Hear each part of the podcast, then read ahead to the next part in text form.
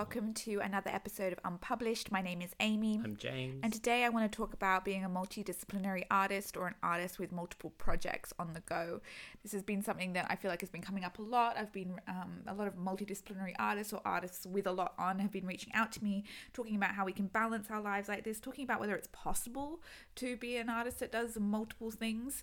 Um, and I just thought it was time to bring this to the table. yeah, really interesting. Not something that I um, probably think about a lot necessarily because I think it's almost like the default is I feel like we're all multidisciplinary artists in so many ways. Like I agree.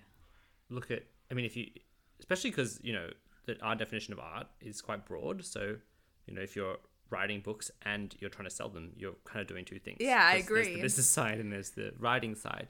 Um, so you're almost by default then going to be a multidisciplinary artist. Yeah. I mean, being an artist, if we're going to take our art seriously, we're just going to have to have creativity in so many different fields. Um, but yeah, I just I want to talk about this because I think there are some pretty strong cultural narratives that hold us back from being all that we can be as multidisciplinary artists. I wrote about this in an email. If you're on my email list, I, had, I wrote a big email about this the other day, and I can't believe how many people it resonated with. So I'm really really glad we get to talk about it. Can you But I- refresh us on the contents of the Yeah, email? I mean, I was basically just talking about how I think for multidisciplinary artists, artists that want to do lots, there's kind of um, a narrative culturally that's like it's, it's audacious, it's too much. Like you're already trying to be one thing, but you dare to be another. Like you're taking up too much space. The narrative that we get fed is, oh, you if you want to be a writer, you better niche down. Like the business talk, you know, niche down. You got to find your one audience for that one thing, and if you're really, really lucky, you'll be successful in that one thing. So to be so audacious as to say no i want to be a poet and i want to do visual art.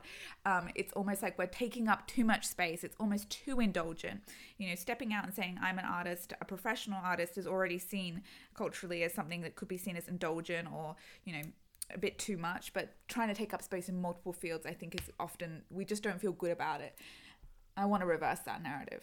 Yeah, I mean, by the same token, I think it's worthwhile trying to develop your skills or your voice or your thoughts in specific things. But um, you might be, but you know, the, like for example, the way you do it, it's like you might, or the way we do it is like you might be, you're, we're you know podcasting and we're writing fiction and we're writing nonfiction. So the nonfiction and the podcasting are on similar topics, so we can still develop expertise there. They just they are different disciplines and in how we put them out there yeah and your in, you know if you consider your Instagram posts art and your emails art, like they're all touching on some similar subject matter in some Yeah. way, but they're different mediums. Definitely.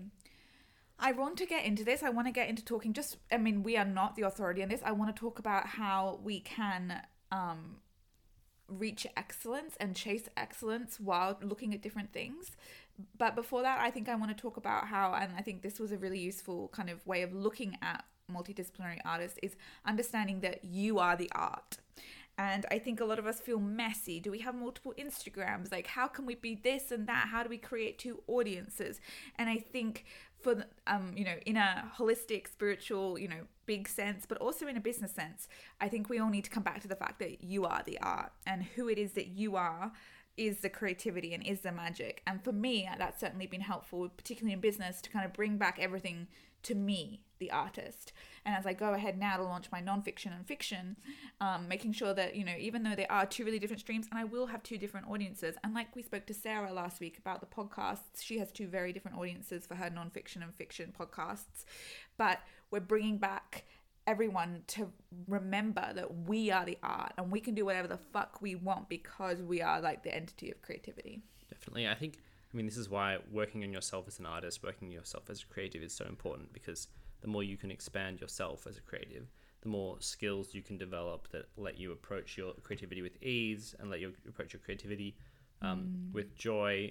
The easier it's going to be to expand yourself. I think you know, obviously it's going to be very hard for you to be a multidisciplinary artist if every time you come to your art, it's like drawing blood from a stone. Like Yeah. it's going to be much easier if you can find a nice practice, if you have a nice flowy creative practice. It's going to be way better for Yeah, you. if you're on your own side. And that's comes down to working on yourself. Like you are the art, you Yeah. are the thing that you're going to most prioritize working on, Yeah. and that's going to expand your art and make it easier for you to do your art in any discipline. 100%. And also, I think that the people that connect with your art, even if it's over mo- multiple disciplines, if they keep coming back to your essence and who it is you are, they're going to be devoted to you. Yeah, and people, you know, you hear it all the time. It's a bit of a cliche. It's like people aren't really necessarily buying your product; they're buying you. You, yeah. Yeah, and so that's I feel like that's been something that I've been really thinking about a lot as I go into like I mean it's obviously both writing but the I'm, I'm branching out with the fiction multi folk fiction and then non-fiction disciplines um, is that I I am there and my soul and essence is in both of these pieces of art and both of these places. And yes they'll need different audiences and there'll be blends but people are following me the artist and that's why I can do this. That's why it's achievable in a business sense it's because I'm building this business on who it is I am. And I think it's just I think it's an interesting approach to take for multidisciplinary artists for us to follow you as the artist and whatever it is you put your hand on we know we're interested in that. So whether you're dancing or whether you're making music or whether you're writing you know books about fucking geography whatever it is we're interested in you therefore we're interested in the art that you make however it spans. Yeah, it's like to take it to a massive extreme. You know, if who's the most famous person in Hollywood at the moment, whoever they are, think of think of the most famous person that you know on, in Hollywood, um, and if they suddenly wanted to write a book, you'd buy it. Yeah, and they get the, they, and then of course like they get that audience because we're Yeah. like, well, what would, what what are they doing over there? Yeah, or what would it looks like? Matthew McConaughey just put out a book. yeah. I mean, I mean that was obviously a biography. True, But I'm sure if you wanted to write fiction, people would buy it. a hundred percent. Or you know, like Pr- Prince Harry's bringing out not um, a biography soon, but it's like I'm sure if you wanted to write a fiction, people would be interested and they'd just buy it. Yeah, it's intriguing. We're interested in the person. Yeah. And that's what really I feel like that's such a big part of where we are at today. Like this hasn't always been the case, um, but now because we get to see so much of the artist's life, and but with social media and just with the modern world, we are now much more interested in the artist. So for those multidisciplinary artists who are like, I just don't know how to brand myself. I've got you know all these different brands for all these different things. What if you are the brand and you don't need to split and multi you know com- compartmentalize your whole life with all your different sections and showing up in all these different ways and you know having these segments of your soul dedicated to different parts of your art. What if you really focus on you being the art? And in the same way as what james was talking about before that means doting on yourself loving yourself making sure that your art practice is easy but it also means understanding that you are what they're interested in. And that's probably going to uh, you know provoke a lot of ego stories. What if i'm not good enough? Like it's it's quite an intense thing to say, I think. But all that resistance is something that you need to look into because I think that on the other side of that resistance is a really incredible multidisciplinary career. Well, it's the same thing that's going to hold you back from One career. one career Yeah. as well. I mean, they're the same problems, and I think it's Yeah. um, if you can really deal with that root problem or those root. I don't want to say problem because you Re- are not a problem. Like uh, resistances, yeah. Um, it's going to only help. And I really do think that. I mean, one of my favorite books of all time is Range by David Epstein, where he talks about how it's really the very rare discipline where you actually have to just devote yourself to that one thing. So he's talking about, for example, the 10,000 hour rule and how um, it's only really applicable to some very niche things like chess, like golf, things where the variables are low. It's really only one um, type of, you know, in golf, it's just you, the ball, and the stick. Then you add in another player, say for tennis, and it's you, the bat, the ball, And another, and another player. player. 10,000 10,000 hour rule just breaks down completely. And it's much more about um, how well rounded you are as an athlete. So then, for example, he talks about Roger Federer and how Roger Federer played a lot of sports growing up. Compare that to Tiger Woods. Tiger Woods only played golf. Very dis- different disciplines. Writing, of course, is going to fall into that many variable things because you're dealing with, I mean, like almost infinite possibilities. It's yeah. a it's a game that can well eh, all art sorry I, I know i mentioned writing but all art has really infinite possibilities and you're drawing inspiration from everywhere and it's you and your interaction with the, Entire with the universe. reader and the rest of like you know there's the way you interact with your audience it's like not just you and one other person like in tennis it's you and eight seven billion other people. So it's only going to help you if you have range yeah that book to me fascinates me like and i love this idea and i don't think again it's not that cultural narrative that the more range you have the more brilliant you can be particularly as a creative um, i just think that's really enticing and not something we're told enough No, not at all. And it's such a. I mean, I've always intrinsically believed in this message as, message as well. It's like none of, nothing you're doing is wasted. Nothing you're doing is wasted time. Um, it's all just leading towards your abilities as an artist. You know, if you mm. feel like, oh, I haven't written in 10 years, well, what have you been doing? Well, everything else you've been doing has been building you up to the point where you can write with more experience. You Yeah. know, if you've waited 10 years and then it's all been bottling up inside of you, ready to be unleashed, and all the personal things you went through in those 10 years are just going to enrich your experience. Yeah. This used to really annoy me when I was stuck in a muggle job um, because obviously I fucking hated all my muggle jobs. But I had a lot of um, older writers tell me, oh, your muggle job is so important for your writing because you get all of this experience and you can channel it into your writing. And, you know, that I can see the, the value in that. I just wanted to like kick them in the face at the time. Yeah. Um, But I, I all guess, I guess what I'm what I'm trying to say is, if you're someone who feels like you're too scattered to the wind and you haven't been able to drill down on anything, well, maybe that scattering, you can. That's some. That's, Mm. That's still magic. useful. It's Yeah. still useful. Um, and you're only going to be better when you do come to your art. And you know, if you, if you have been, if you're a painter and suddenly you want to write novels, your experience as a painter has heaps of crossover. Like the artis- artistic process, the ideation, um, it's all going to be worthwhile. A hundred percent. I think it's so cool. Hmm. It's not just worthwhile. I think it's like ex- like, it's just so beneficial. I love it. I love the crossing over of the different arts. I know they're closely tied together, but when I write poetry and I write fiction, I really feel like one's feeding off the other. Like the more poetry I write, the better I think my fiction is. I love that. It's very cool. Yeah. Okay, so now I want to talk about how, for example, yesterday I was looking at maybe seven different projects that I'm currently working on, and I wrote them all down, and I was like, okay, and then I stared at them, and I was like, oh, and I just stared at them for about an hour, and I was like, I've got seven different projects here. They're all really, you know, not super linked. Um, obviously, for me, I'm not. They were mostly writing projects, not all of them, but mostly they were writing. Um, how do I how do I deal with having seven projects at a time? You know, we've got to make a balance and be careful about this not being shiny new object syndrome where we're procrastinating by just picking up a new object and we're never finishing anything else. We've got to be careful about procrastination and careful about perfectionism as multidisciplinary artists because I think, and I've spoken to a lot of artists who label themselves multidisciplinary artists, and I you know, under further inspection and under more coaching, we realize that this isn't this is also deeply rooted in the fact that they are afraid to really focus on one thing. Yeah. And I'm gonna call I'm gonna call you out now. You have to be finishing projects. Yeah, you do. You have to be it's all you have to be closing projects. Um, whether that's I mean not, even if that's not whole projects, you have to be finishing drafts. Like you have to be finishing versions of things. Like and I, and I do think you've got to be closing projects. If you're waiting around if you're either polishing the same the one project for years and years and years or if you're bouncing between so many projects that you never finish a single one you've got to start getting in the habit of finishing because that's the only way you're going to make it as an artist yeah, and that's and again, if you're if you're neglecting that finishing process, it's not the generous way to create. You know, no one's experiencing what it is that you have to give. Um, multidisciplinary artists are incredible, magical, and like there is so much, you know, there's so much magic in being able to cross over lots of different arts. But if you're not finishing your projects, then yeah, we're, we're calling you out. Um, it's difficult to manage multiple projects, especially across disciplines, and I want to talk about that now. Um, but we need to we need to manage it. We need to look at how we can do it, and it can't be an excuse for never finishing. You can't be hiding behind the multidisciplinary label as to the reason why you're not finishing.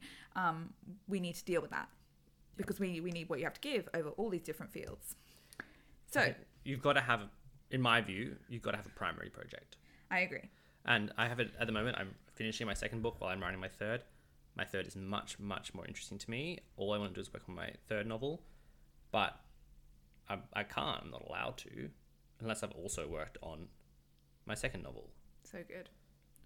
otherwise the second one's not going to get done. No, it will just and it get deserves to get done. Yeah. it needs to be done. Like it's still a good book. I've just lost interest in it because i've been working on it for a year you know?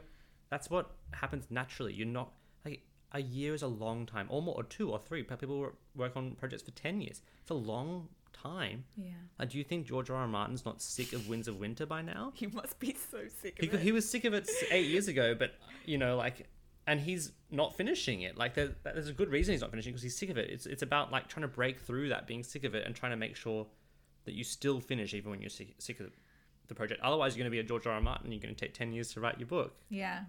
Yeah, there's a discipline that is required here. Discipline is required of all artists, but of multidisciplinary artists even more so, so that we can watch you over this incredible, you know, plethora of things that you do. But we have to be able to watch you, and if we're going, that means you have to be able to finish things. And it's back to bare minimum. It's like you don't have to like devote seven hours to your primary project project every day. It's just that's if you've committed to a project, just make sure you're doing a little bit of it every day. So it's like, well, I want to do this shiny new project, but I've got to do ten minutes with my old project yeah, if I want to do that new project, just to make sure it's still pushing along and getting done. Yeah, I think there's something terribly vulnerable about picking a project if you haven't, if you're not in a practice of prioritizing a project. And like, if you are in the state right now where you have seven different projects and you're like trying to balance them all, but none of them are really getting done, I'm really asking you to pick one to focus on. And that does not mean neglecting the six, but it does mean focusing on one so that it can get done. And I think there's something really vulnerable about putting your eggs in, you know, more eggs in that basket. I'm not asking you to put all of your eggs in the basket. I'm asking you to put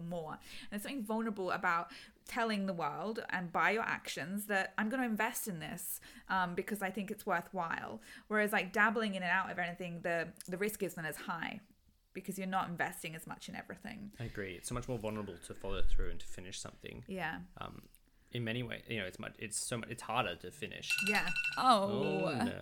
sorry guys. That was we're meant to meditate now. If anyone, that could be a reminder to anyone. There's something you're forgetting to do. What is it? Sorry. What was I saying? I have no idea.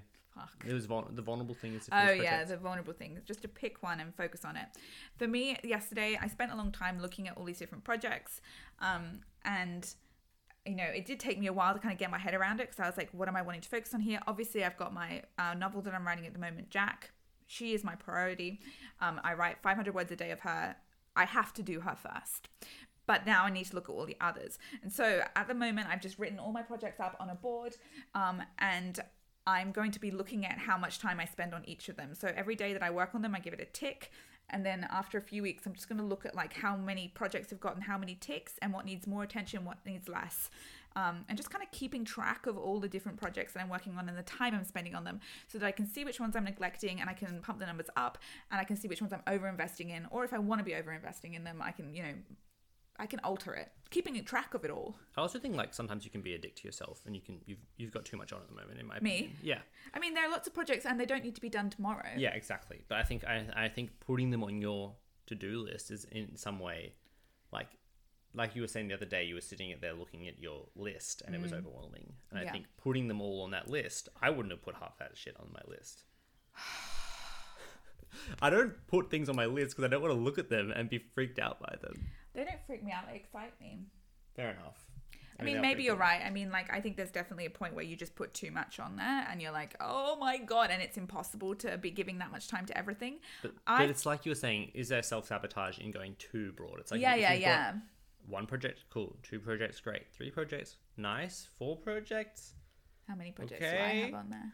Well, I mean, some of them are much smaller than others. Like you've got They're small. consistent emails and like yeah, content. yeah, content and stuff. But There's seven. there's seven. No, I You mean know- it's a really it's a good call out. I think you know too often we just are like, oh, we want to do all the things, and we and you know I admire that ambition. Obviously, like I have that ambition. I love to create. I want to make so much shit, um, and it's really cool. But perhaps we don't need to be looking at them each day. And I know you're going to be able to handle it because I know you've taken the time to develop a really nice, easeful yeah, creative practice. And I know that you're going to fill it with rest and puzzling and things Yeah. like that. But I think if you you would have taken that stuff on two years ago the same amount, and you would have broken yourself. me. Absolutely Yeah. broken me. Yeah.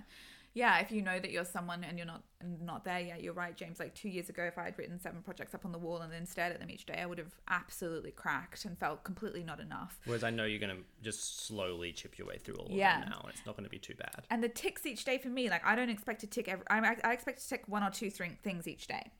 I will always tick Jack because I know I work on Jack each day. But the other ones, you know, I'm hoping to get one or two ticks a week. Yeah. So it's like a slow accumulation of progress. But that's the intention. It's not to like tick everything every day. Yeah. My my expectations are extraordinarily low. And, you know, and if it's if say some things also you don't need to work on every day, like this podcast, We do not. we do it once a week. Yeah. So that's a nice thing to have that's a nice project to have because it doesn't require us to think about it every single day. Yeah. Writing a book for me, I have to be working on it every day, otherwise I lose my train of thought. Doesn't get done. Yeah, novels are very much of a consistency thing. Um, other projects don't need it. Yeah. Big novels, I mean, other big creative projects that you're really devoted to. yeah. Um, but you know, I've got an email list. I want to send an email. To every, or I've got a blog. I want to write a blog every week. These, Yeah. are, these are things that can happen. Slowly. So if you maybe your strategy would be like Amy, you've done with your list is you've got a few ones that you've got at least some things on your list that don't need to be done every day. Yeah. So you have multiple projects, but they're not multiple projects that happen every day. Yeah, exactly. So it's like the primary project, or maybe the primary two projects are things that can happen every day. Yeah. Yeah. Yeah, definitely. I mean, this is just my strategy at the moment for handling multiple projects. I, you know, I speak to a lot of multidisciplinary artists who, who um, section off their days. You know, they dance on certain days because that's a community thing. They go to dancing, and then you know they do that art on other days. Like there are ways to structure this, but I think it does keep coming back to discipline, and it keeps coming up to showing up for that bare minimum. So we're not overloading ourselves. We're already, you know, doing the brave thing um, by creating. Then we're not already doing the brave thing by creating and creating in multiple fields. So let's, you know, be fucking gentle with ourselves when it comes to what we expect from ourselves. You know, and I think something else to think about is creating in seasons. Like you might have Mm. a season when you want to direct a short film. You might have a season when you want to write a short story. Yeah. You might have a season when you want to go really hard on a podcast or something. Like yes, of course you will. and you don't have to be doing it all at the same time. And there's no rush to do it all at the same time. You can do and it's like mm. giving yourself a little bit of extra space can can almost always be a good thing. Yes. Oh, of course. I mean, art is so seasons. We are seasonal creatures as humans, and our creativity comes in seasons. I think a lot of us really like to claim titles. So, like, oh, I, I'm a sc- you know, I write screenplays and I I dance and I act, and but if you haven't done them in like a year, you feel like you're losing like that part of your identity. Yeah. When we need to just kind of again lay back and realize that you know that art that art form's always going to be with us, but it hasn't been the season for it. Yeah, time. I haven't drawn in ages. Mm. I mean, I've never, you know, that doesn't mean I can't draw. Yeah, of course not. Of course not. Yeah. It's just waiting for you. It's there. just waiting for you and, and trusting that your art is waiting for you again.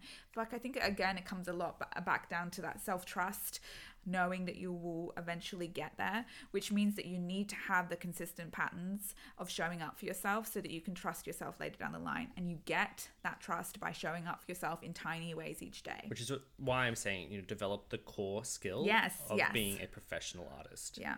Develop the core skill of daily discipline with your art Yes. And daily ease with your art. And that's just going to translate to anything you want to do. It's basically going to turn you into a super weapon for making art. Yes. If you can just get the rhythm right, like, then you can just build momentum in anything you want to do. Yes. It's just these foundational skills. I just can't keep agreeing with you more. Yeah. If um, I just I think you know for a lot of multidisciplinary artists, we've got big fucking dreams, big fucking ambitions. But if you really truly want this, we have to get back to the ego shattering baby ways of showing up for ourselves each day because that is where you become a professional artist and that is where you can build huge fucking careers.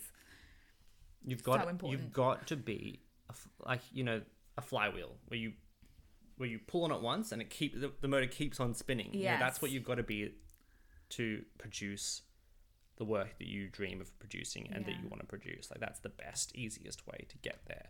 Yes. And, and you can do it without killing yourself. You can do it without um, you know, burning out. You can do it without Yes, of course you it being can. difficult. Uh, that's a great thing to bring up, James. Like, I think, you know, a lot of what we've been talking about is, you know, working and creating, but like, we can be extraordinarily successful multidisciplinary artists without burning out, without spending every second of our day on our art.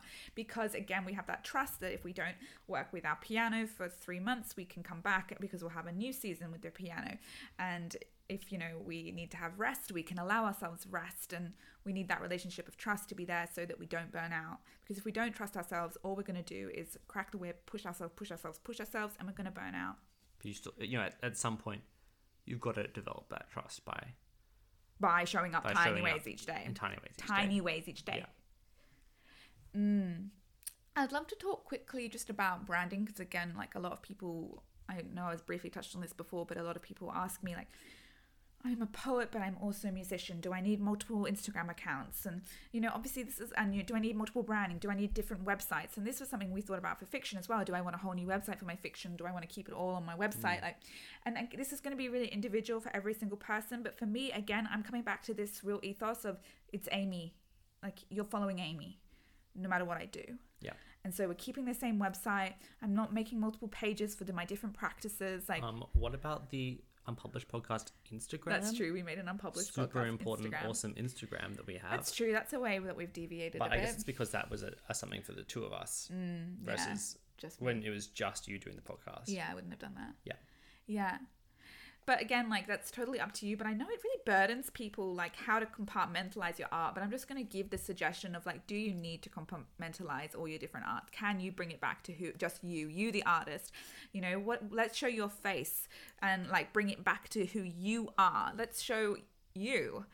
I know that's what Sarah um, Werner was saying about the podcast. Like her website is her face now. It's like you're there for Sarah. Um, she Yeah, puts like and you know she- her appearance there because when we look at Sarah, we see her as the artist, and then we see her art. And you can you can follow Sarah's right now Instagram and her Girl Mm. in Space Instagram, but she has the Sarah Werner Instagram where she shows up as herself as well. Yeah, that's true. that she does it in So she ways. makes sure she has the her own face up there, so Mm. you can get to know her. Yeah. My personal preference for me right now is to stay unified Mm. because I think it's less complicated. And I think that we need to be brave enough to alienate some audiences. Um, you know, like, so for example, like, it really makes me nervous to talk about sex and, you know, my journey in the Christian church, which, because that's a lot of my story behind my new book, The Rules Upheld by No One, because my page has been about creativity and, and how we go on a creative journey. Um, and the bravery here is reminding myself I'm here to show up fully as myself. I don't want to hide parts of myself on Inspired to Write on my Instagram page. So therefore, I need to run the risk of alienating people on my Instagram page to fully take up space in my fiction arena. Also, it's not a risk because ideally, if someone unfollows you, that's great because they they weren't one of your people anyway. exactly. They were never going to be there there for you. They were not going to be supporting you if they unfollow you because you've slightly changed or like you've I've taken up a, more you've stepped into a space. new thing. Yeah. It's good to have them gone. Yes. And also, it will attract new people who, again, more aligned and more likely to hmm. support my new endeavors and also probably my old endeavors. Can I also say, just from a financial point of view, it's actually a massive advantage to be a multidisciplinary artist Oh my because God, huge. you ideally, if you can, you want to have multiple income streams. yeah. So that's just a gr- ma- if you can get and bring multiple creative things to market, huge advantage Oh my God. Because you just got a bigger audience, you've got more products out there, you've got a bigger backlog. Like these are great things. You want to give people the most opportunity to buy from you as possible, Yes. basically. If you want to, if you want to make a living as an artist. Yes. Yes. I mean, I think it's just the biggest boon financially to, to have multidisciplines. Yeah. Um, I love it. Yeah, or even just multiple product types. Yeah. Like they can they can buy like for Amy, like you can buy the courses, you can buy the books, you can be in the collective. It's just different options for people Yeah. that might suit their needs better. And the different creative skills to go behind all of them. Mm. Um, and so in that way, I see myself as multidisciplinary because, you know, Well, hundred percent because one is it you're it's coaching Yeah. for the collective, it's teaching, yeah, speaking. speaking Yeah. for the courses, Yeah. um, and it's teaching as well for the collective. But I think it's, it's more coaching than I mean it's both, but um, it's more lecturing in the course in the courses, Yeah. and then the books is uh, writing. Yeah. So different Different, different ways. skills. I mean, they're all creative. riffs on teaching, but Yeah. they're all different mediums. Yeah. Yeah. Definitely. And that's kind of what we're talking about. It's like Amy is the teacher. Yeah. That's her core identity, and then it's the different ways you can approach that. Yeah.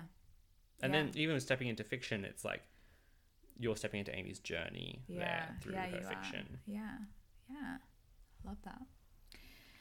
Cool. Is there anything else we've missed there? What it takes to walk the multidisciplinary path? No, Amy, that was 100% anything you'll ever need to know. Yeah. You can close the book on it. You're done. Don't You're learn done. Don't any never learn anything else. If you ever, if anyone ever tries to teach you about this, say sorry. I'm done. I've listened to one listened to episode the of the unpublished podcast. I don't need it. In fact, don't read Range by David Epstein. Don't, because I've just taught you everything. I I personally feel that I've read Range, but I haven't. I've just heard James talk to me That's about your it. strategy for all books. It's a very good strategy. I'm her research assistant. It's nice. I enjoy it because that's what I want to do. All right, guys. Thank you so much for being here. also, thank you. There were so many of you responded to my um, little speech last episode about leaving us a review. Had quite a few nice, cute little reviews come through. Very grateful. We're very grateful. Makes me very happy to see. And as we said before, we have a new um, Instagram page. It's the it's unpublished.podcast, so you can come and be with us on that Instagram page. Just kind of wanted a space to share a bit more of what we do here, um, and to also mm, properly connect with people who are listening, because obviously we can't really connect with you right here, right now. And when I when we remember the password to get into the page, I'm sure there'll be more story content. James and I were sitting here. We were like, let's make a new Instagram. We start, we got the name, and then we made up this password, which we proceeded to laugh at for about an hour. It was so funny And we were like, this is the funniest password. We'll never forget it. because it. was a mnemonic. So it was like we did like the first letters Yeah. of the phrase. of this really funny phrase that we thought was so funny. And Cannot remember it. It's been it gave what, us joy. It gave us joy for like two No hours, idea. but who the fuck? and we knows? can't. We don't want to do password reset because we're like sure we're going to remember it, I, I just, and it's about the battle. I just feel like one day we just want to say it. I agree. Anyways, thank you so much. We love you lots. Thanks, we'll see you next week. Bye.